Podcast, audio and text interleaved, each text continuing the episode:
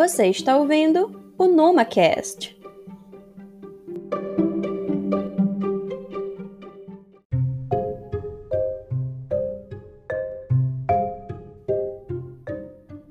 Olá, pessoal! O assunto de hoje é a demarcação de terras indígenas, um assunto bem recorrente nas últimas semanas. Com certeza, vocês ouviram falar do PL 490, o Projeto de Lei 490. Esse projeto visa retirar a exclusividade do uso da terra pela comunidade indígena, quando existir o interesse de garimpagem ou, entre aspas, um relevante interesse público. Como há um impacto social nessa nossa discussão de hoje, convidamos o professor do IFP Campus Floriano, Cleide Van Souza, o professor é cientista social, formado pela Universidade Federal do Sergipe, mestre em desenvolvimento e meio ambiente e tem como linha de pesquisa essa nossa discussão de hoje: sociedade e ambiente. Ouvidos bem atentos, galera. É com você, professor.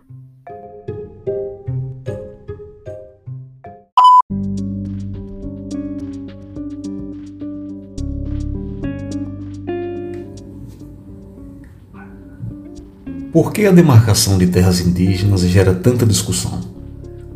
E quais são os impactos socioambientais?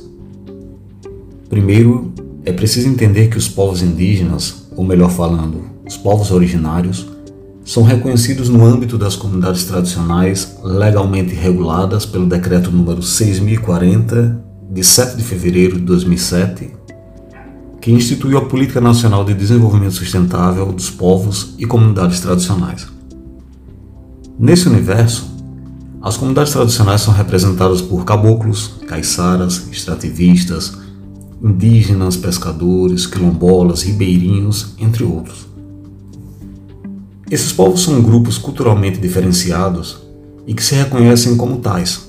Possuem formas próprias de organização social, ocupam e usam território e recursos naturais como condição para sua reprodução cultural, social religiosa, ancestral e econômica, utilizando conhecimentos, inovações e práticas geradas e transmitidas pela tradição.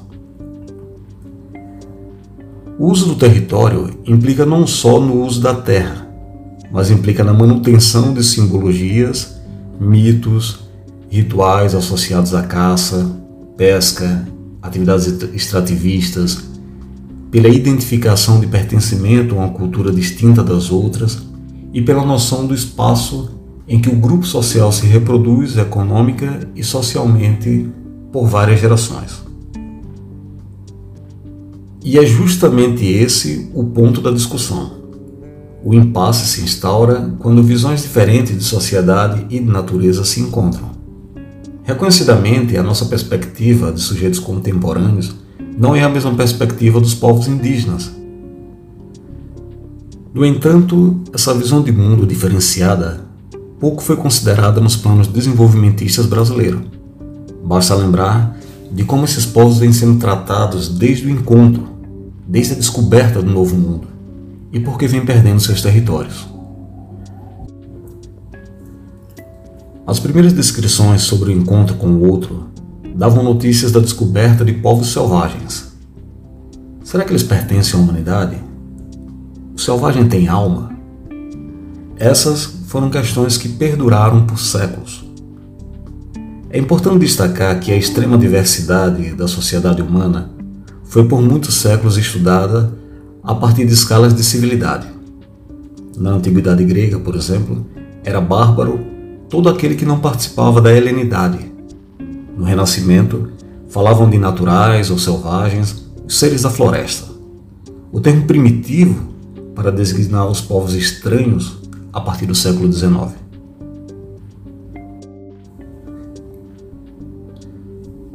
Essa visão etnocêntrica do outro consiste em expulsar aqueles que não participavam da humanidade e, desse modo, teriam que ser ensinados a viver.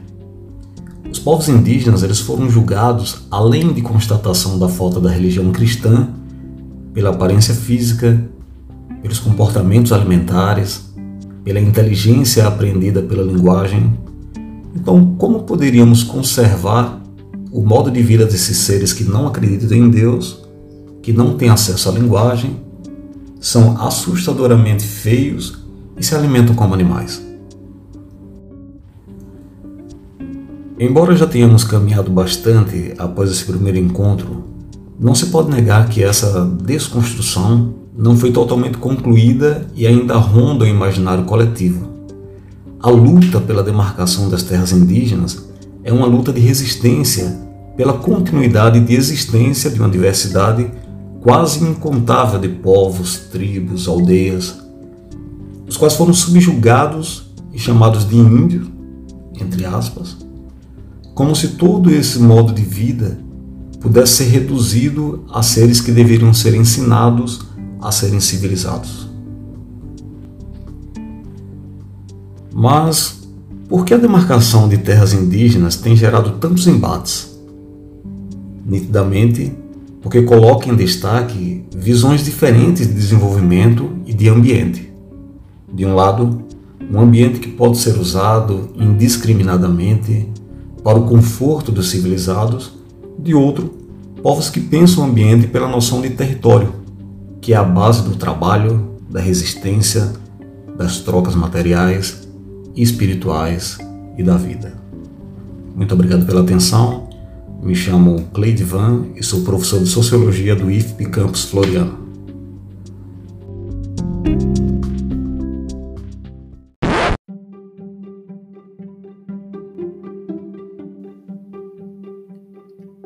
E aí, pessoal?